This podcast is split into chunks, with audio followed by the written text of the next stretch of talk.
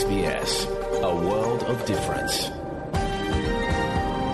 You're with SBS Ukrainian on mobile, online, and on radio. Ви з СБС українською на мобільних, в інтернеті та на радіо.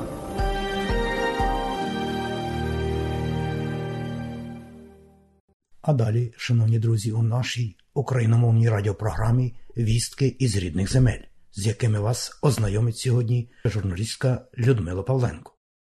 У 125-й день війни Україна відзначила День Конституції. Основний закон країни було ухвалено Верховною Радою вночі проти 28 червня 1996 року, на п'ятий рік після проголошення незалежності України. Конституція закріпила правові основи незалежної України, її суверенітет і територіальну цілісність, стала важливим кроком у забезпеченні прав людини та громадянина. День конституції є державним святом у мирний час час українці би мали додатковий вихідний, проте в умовах воєнного стану вихідні на державні свята скасовано. Нині український народ у війні з Росією відстоює засади ухваленої 26 років тому конституції, бореться за своє право на самовизначення. Це констатував президент України Володимир Зеленський у зверненні до українців з нагоди Дня Конституції. Ми ухвалили основний закон держави 26 років тому. 26 років по тому захищати свою державу для нас основний закон. Чому? Відповідь є у преамбулі Конституції. Засади її ухвалення 26 років тому є засадами нашої боротьби зараз. Пояснюють, чому і за що ми б'ємося. Це право українського народу на самовизначення, всенародно схвалена незалежність України незворотність її шляху до Європи. Не ми почали війну, не ми першими стріляли і не ми першими напали. Ми захищаємо Україну.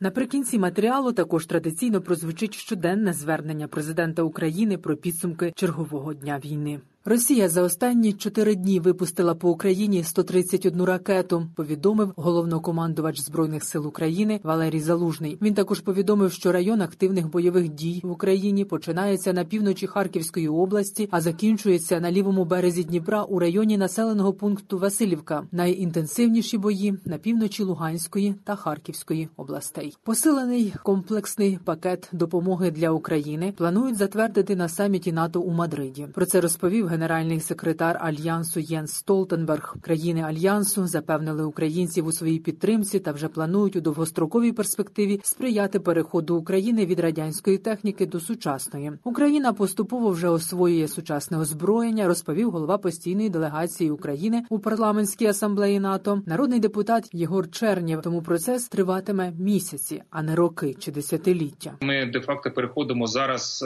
за тижні, за місяці, тому що ті самі артилерійські системи 777 чи Хаймарси, чи протикорабельні ракети Гарпун. Наші військові вже вміють і ними користуватися, і це вже перехід. Тобто тренування вони проходять і проходять вже тренування і на деякі більш складні системи на сьогоднішній день в країнах-членах НАТО. Тобто, ми де-факто переходимо. Я думаю, що це займе місяці, а не роки чи десятиріччя. Україна стала одним із найбільших замовників продукції турецької фірми виробника ударних дронів Байрактар. Про це повідомив міністр оборони Олексій Резніков. Україна законтрактувала майже всі потужності виробника з 24 лютого Міністерство оборони України прийняло на озброєння до півсотні дронів. Ще кілька вже законтрактовано, оплачено їхнє постачання. Очікується в липні. Замовлено ще десятки безпілотників. Додам, що Туреччина подарує збройним силам України три байрактари, на які українці збирали гроші самотужки в рамках проекту благодійного фонду допомоги збройним силам України артиста та волонтера Сергія Притули. А зібрані гроші у компанії пропонують спрямувати на допомогу в боротьбі народу України проти російської агресії. Українські правоохоронці встановили полк російської авіації, який здійснив ракетний удар по торговельно-розважальному центру у Кременчуці 27 червня. Також встановлено імена льотчиків, які скоїли злочин. Про це заявив міністр внутрішніх справ України Денис Монастирський. На місці масового вбивства цивільних російськими ракетами наразі досі триває розбір завалів та ідентифікація тіл, а переважно не тіл, а частин тіл, понищених потужними вибухами вибухами. Наразі число жертв сягнуло двох десятків. Ще два десятки вважаються зниклими безвісти. Кількість поранених сягає 60,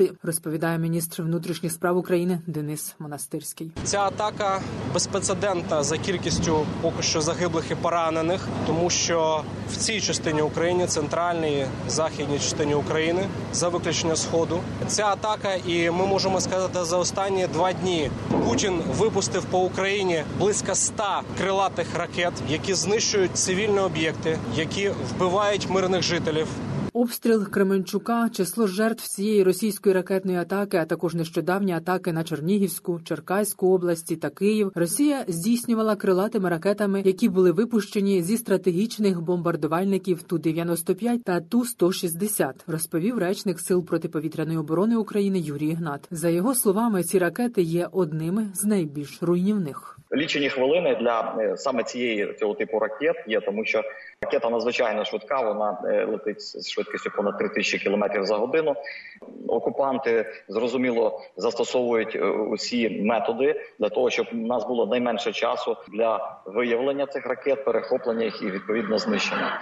Саме для цього вони перекинули в Росію в на північ від України дальні бомбардувальники ту 22 м 3 з яких власне і було випущено ці ракети, і підльот був до Курської області, і саме звідти було запущена ракета. Якщо порахувати скільки там кілометрів, то це лічені хвилини для того, щоб влучити по цих цілях. Тому знищувати такі цілі, як ракети Х-22, ракети Онікс, гіперзвукові, які у них є кінжал, надзвичайно важко повітряним силам. Хоча знищуються і ті, і такі цілі повітряні сили роблять в принципі все можливе для того, щоб їх знищувати. Представники української влади, зокрема голова міністерства внутрішніх справ України Денис Монастирський, заявляють, що військових об'єктів навколо торговельного центру в Кременчузі, в який поцілили російські ракети, у радіусі 5 кілометрів не було. Росія виправдала терористичний акт, вчинений її військовими черговими фейками. Зокрема, в Росії запропонували два неправдивих твердження: що, по перше, начебто, били по ангарах зі зброєю, яка надійшла від західних партнерів. А по-друге, по торговельному центру, який, начебто, загорівся від детонації снарядів і не працював, бо там, начебто, не було людей за російською версією. Підприємець Назар працює в магазині, який розташований через дорогу від торговельного центру, в який влучила російська ракета. У приміщенні вибуховою хвилею розтрощило вітрину, так само як і вікна сусідніх будинків. Наслідки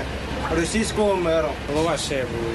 більше шкода тих людей, які були там. А Тетяна Романенко шукає близьку людину, яка працювала у знищеному росіянами торговельному центрі. Як почули вибухи із соцмереж, як дізналися про інформацію, де саме вибухи, зразу ж приїхали сюди всією сім'єю. Зараз ми розділилися.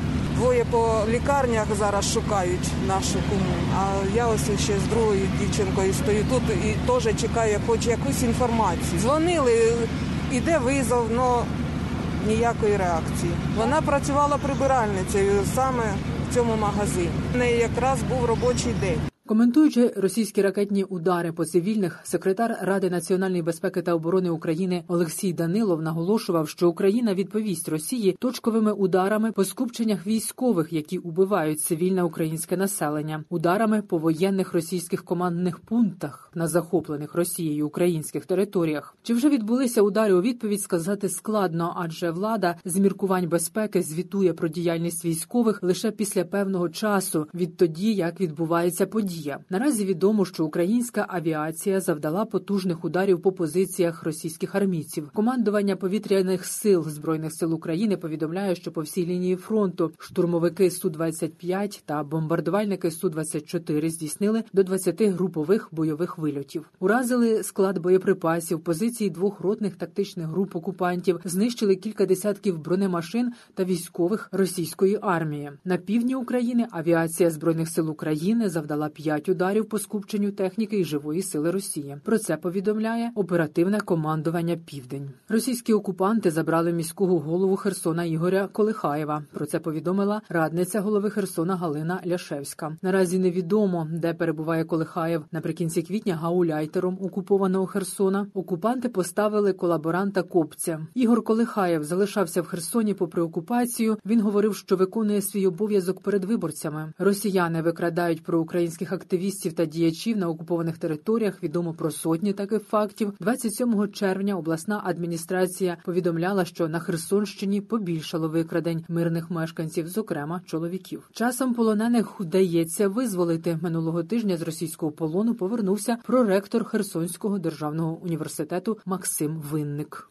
До Дня Конституції України Укрпошта запустила марку Українська мрія. Вона присвячена найбільшому у світі літаку Ан 225 Мрія, який був знищений росіянами на аеродромі Гостомель під Києвом. Купити марку можна у відділеннях Укрпошти або в онлайн-магазинах. Ескіз нової марки створила 11-річна Софія Кравчук з Любомля Волинської області. Вона є минулорічним призером всеукраїнського конкурсу малюнків та фотографій. що для мене Україна. Тираж нової марки Українська мрія складе 3 мільйони. Далі повний виклад щоденного звернення президента України Володимира Зеленського. Українці, українки, всі наші захисники і захисниці. Щойно я взяв участь у спеціальному засіданні Ради безпеки ООН, яке було скликано на прохання України скликано Албанією. Ця держава головує в Радбезі. Ми задіяли усі міжнародні важелі, щоб притягнути Росію до відповідальності за державний тероризм. За все зроблено російською армією проти українців в Кременчуці, в Очакові, в Лисичанську, в Харкові, в Дніпрі, в багатьох багатьох інших містах нашої держави.